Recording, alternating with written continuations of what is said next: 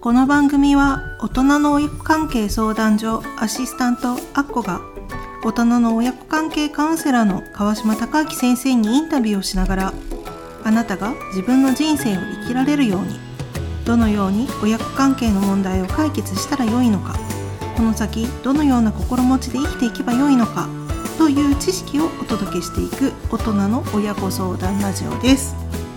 はい本日も先生よろしくお願いします。よろしくお願いします。はい本日のお悩みはこちらです。私は両親との関係に悩んでいます。私は同棲5年の彼との結婚予定です。両親への紹介両家顔合わせと進めてきました。対面の場面では穏やかな雰囲気で終わるのですがその後彼の職業態度が気に入らない信用できない等と結婚を反対されます私の姉も彼が気に入らないと言ってきます。彼とも話し合い結婚は私の人生なので家族に認めてもらう必要がないと思うようにしています。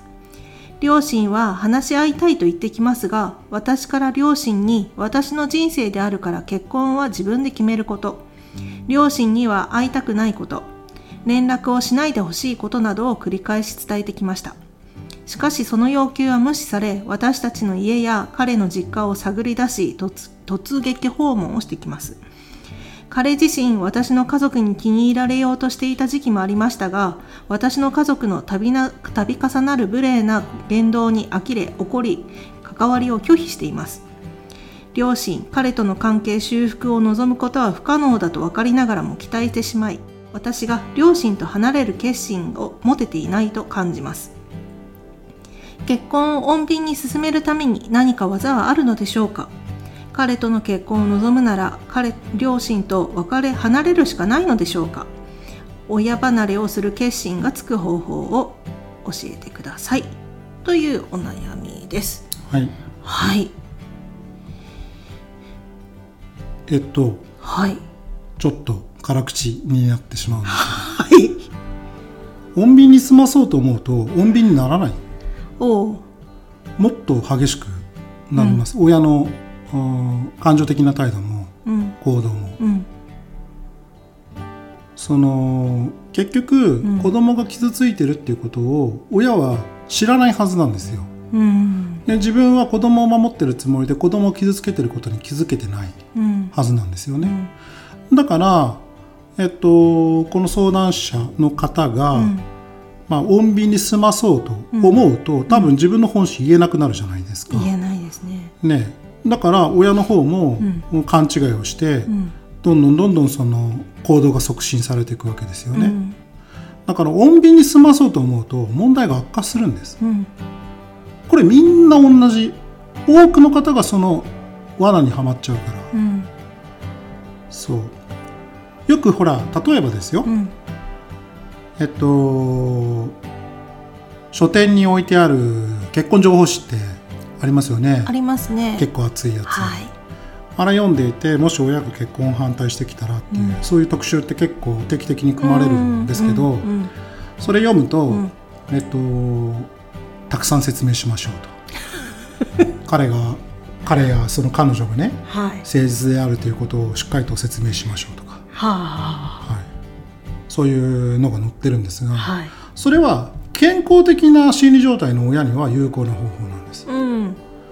結婚の反対って大体2つに分かれていて、うん。情報不足で反対してるっていうケースと、うんうんうんうんうん。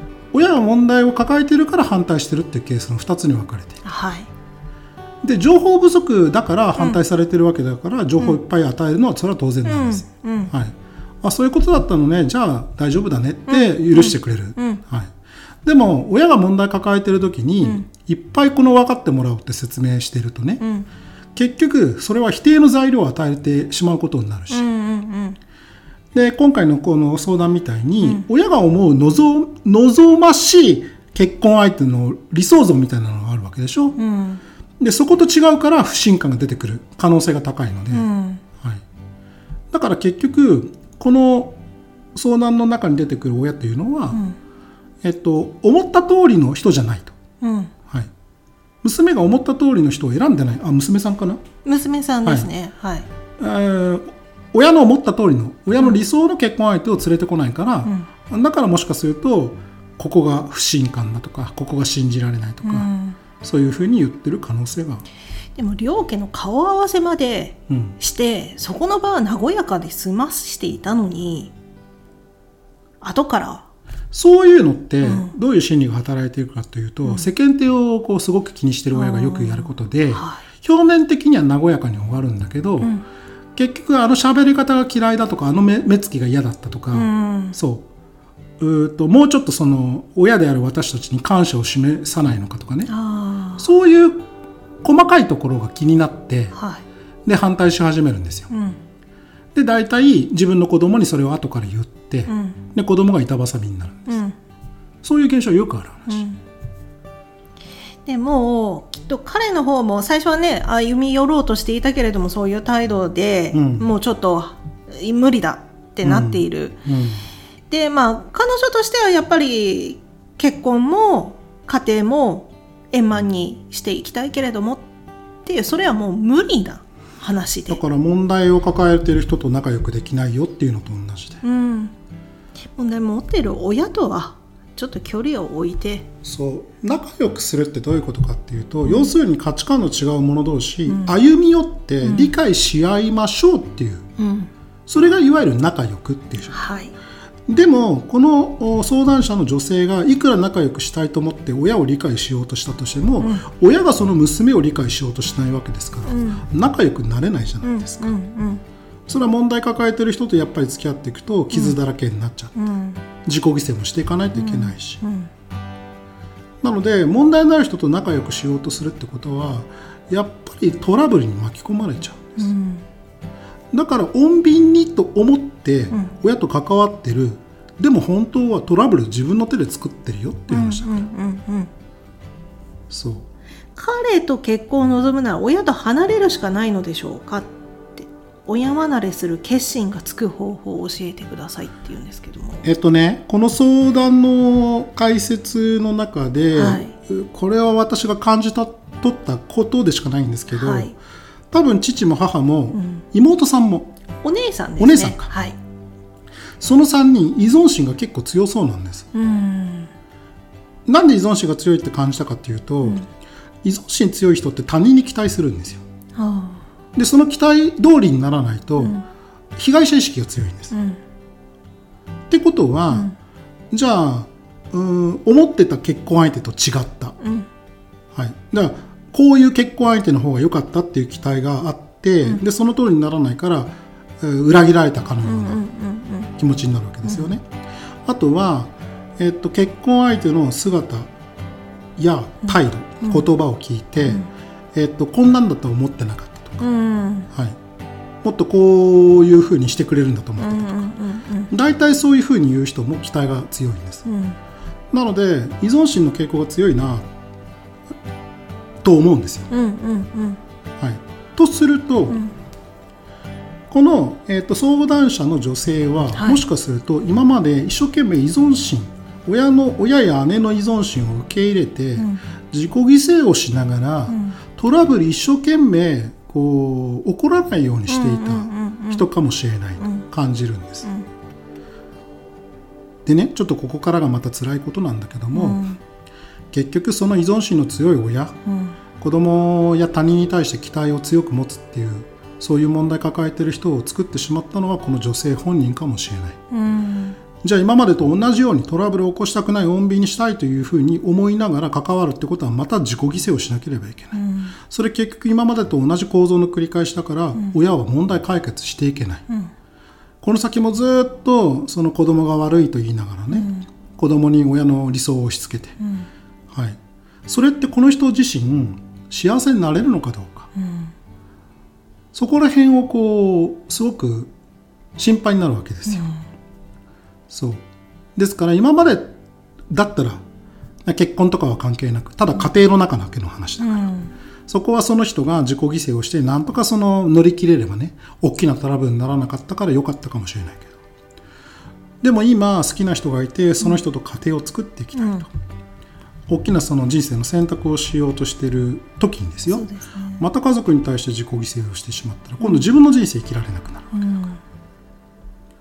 またその後になってね、こんなはずじゃなかったと思ってももうその大切なパートナーいないし、えーまあ、残念ながらその年も取ること。だ、また同じようなことを繰り返すっていうのはまたちょっと難しいと思うんですよね。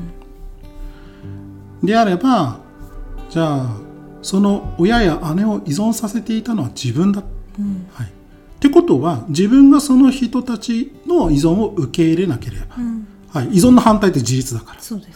父や母姉は自立。自立するしかなくなるかもしれないし、で自己犠牲していた自分も今度自分の人生を生きるってことで、それも一つの自立だから、はい、なのでよく私が言うことなんですが家族だけども親子だけども、それぞれ自立してるから仲良くなれるんだよって、でこの話を聞いて納得していただけるのであれば、はい、まず自分から自立をすると、ん。あとはまあパートナーさんはもう自立してる方かもしれず、うん。はい、自立した者同士新しい生活を作っていく、ね。うん。っていうこれが基本的な考え方ですね、あとはちょっとそのこの先、えー戦略の話になるんだけども。はい。でも親はその彼の家に突撃するわけじゃないですか、そうですね。はい、ちょっと厄介ですよね。厄介ですね。じゃあ先ほども言ったように期待があるからそれするんですよ、はい。えー子供を取り戻そうとか子供を守ろうとか、うん。娘を何とかしたいからっていうところですよね。そう。だから、うん。そこでん。本心言わなきゃいけないんです、うん。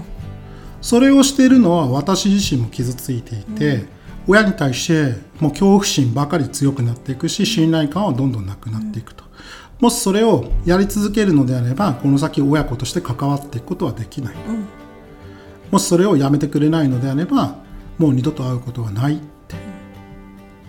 いうふうに親は子供が必要だから取り戻しに行っている。でもそれをすることが結局子供と距離を取られてしまうことになる、はい、ってことは親が一番避けたいのは子供と距離が取られてしまうことだから、ちゃんとそこの親の弱みを考えて戦略組んでいかないといけないですね。まあこれは私がそのご相談いただいた中から汲み取ってるだけの話だから、うん、そうですね。実際はあのこの文面の中でしか先生もお答えできないので、うん。なかなか細かなニュアンスだとかねわからない部分も多いんですが、もしまあ、もし今日私がお伝えしたことを、まあ、納得できる部分がたくさんあるのであれば、その、まあ、できるだけその親が弱みに感じているところ、うん。これをされたら嫌だなみたいな、うんまあ、ちょっとその相手の弱いところを攻撃するっていうのは、えー、と受け入れられないかもしれないけど、うん。あの心理の世界ではこういうことはよくあることでね、うん。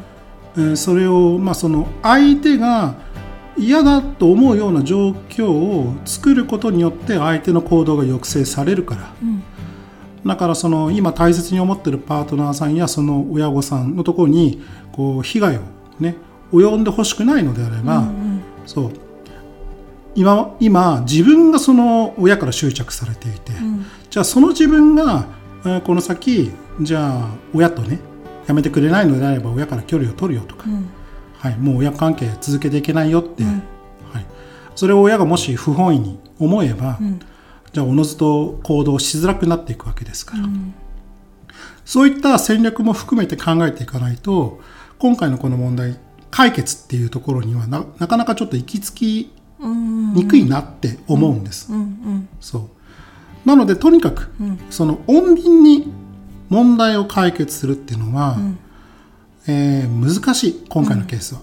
はい、お互いのその思い違いとかだったら話して誤解は解けるん。だけど、そういうケースではないこの相談してくれる人はとても正しく生きようとしてるん。だけども、親が正しく生きようとする娘を否定してるっていう、親が100でその相談してくれた人がゼロの問題量なのでね、はい、だったらた単純な話その100の問題量を持ってる人とは関わらないって話になっちゃうから、ん。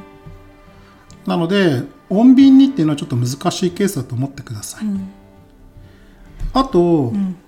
先ほど親や姉が依存をしてるって。うん言いましたね。で相談してくれた人が、相談してくれてる人が、ん。その依存を受け入れていた、んまあ、それで家庭のバランスが取れていたかもしれないねって話をしたんですが、はい。実は依存をしてる人ってとっても辛いんですよ。いその依存する人っていつでも依存する先の人が自分を支えてくれるのかどうか。うん。こればっかり気にしてるんです。ほだからその相手のことばっかり考えて自分が幸せになることを考えられないんです。ううん。だからどんどん不幸になってくるんですよ。うん。依存する人って。うん。でその不幸になってることすら他人のせいにするから。うん。もう考え方が全くその自分の力で生生きるっていうところから離れてっちゃうんですね、うんうんじゃあ先ほどそのね相談してくれた人が、んえっと依存を受け入れていた、うん。はい、これ捉え方を変えれば親を苦しめているのは自分かもしれない。うん。だからそういう問題抱えている依存傾向の強い親から、その距離を取るっていうのは実は親を救うことにもなるんですよね、うんうんだから親から距離を取る覚悟が持てないって、いう気持ちはすごくわかるけども、うん。うんそれは実は親を苦しめてるかもしれないよっていう話で、うんだから自信を持って親が幸せになるために、そして自分も幸せになるために、うん。今までのその依存をする依存を受け入れるといううまくいってない関係を一旦リセットするっていう意味で距離を取るっていうのはありだと思うんです、あの必ずしも親と離れるっていうことが悪いわけではなくその通り。うん、それも必要な時はするべきことなんだよって多分今ね近すぎちゃってるんですよ、うんうん。で今までずっと近すぎの状態でバランス取ってきたから、だからそれでうまくいってるような気がしてるだけで、うん。そう。それはでもちょっと異常な状態なんですよね、うんうんだから適切な距離まであの離す、そうですね、はい、うん。それが別に絶縁するってことでもないし、うん。うん。壊れるってことでもないから、うん。うん。だから自然な距離感に戻すっていうことで考えてもらえたらいいのかなと思うんです。うん。うんそうですね。あの必ずしも親子だからといって近い距離だけではなくやはり適度なお互いが自立しているんであればやはりそれなりの関係っていうのはありますからね。そうそう、うん、そこをね、もう子供も大人だったら親は干渉しない、うん。はい、で子供もん。大人なんだから、ん。自分の身に起こったことを一つ一つ親に報告する必要もない、んはい、で自分のことは自分でやる、自分の力で生きていく、ん。はい、っていうのを親も子もしてもらえたら、多分心地よい関係性になるんですよそうですね。あのそこをうまくねバランスをやっぱり取っていく必要はあるのかなと。そう。はなのでその適切な距離に戻すっていうふうに考えていただけたら楽に感じられるんじゃないかなと思います。い、ですね。あのーできればできればというかあのー本当にかのこのご相談の方もおっしゃってる通り、えー結婚は私の人生なのでっていうところ。それは正しい考え方だと思います。だと思うので結婚は自分で決めるっていうところを本当にあのそこを彼とねちょっと貫いてねこの先対策をどう取っていくのかまた考えていただければなというふうに思います先生ありがとうございます、はい、ありがとうございました。これからも親子関係に関わる悩みを解決して自由に生きる人生を手に入れていただけるようにたくさんの情報をお伝えしていきたいと思っています。あなたのお悩みを教えてください。スタンド FM の場合はレターからポッドキャストの場合はホームにお悩みを投稿してください。大人の親子相談ラジオを本日もお聴きくださりありがとうございました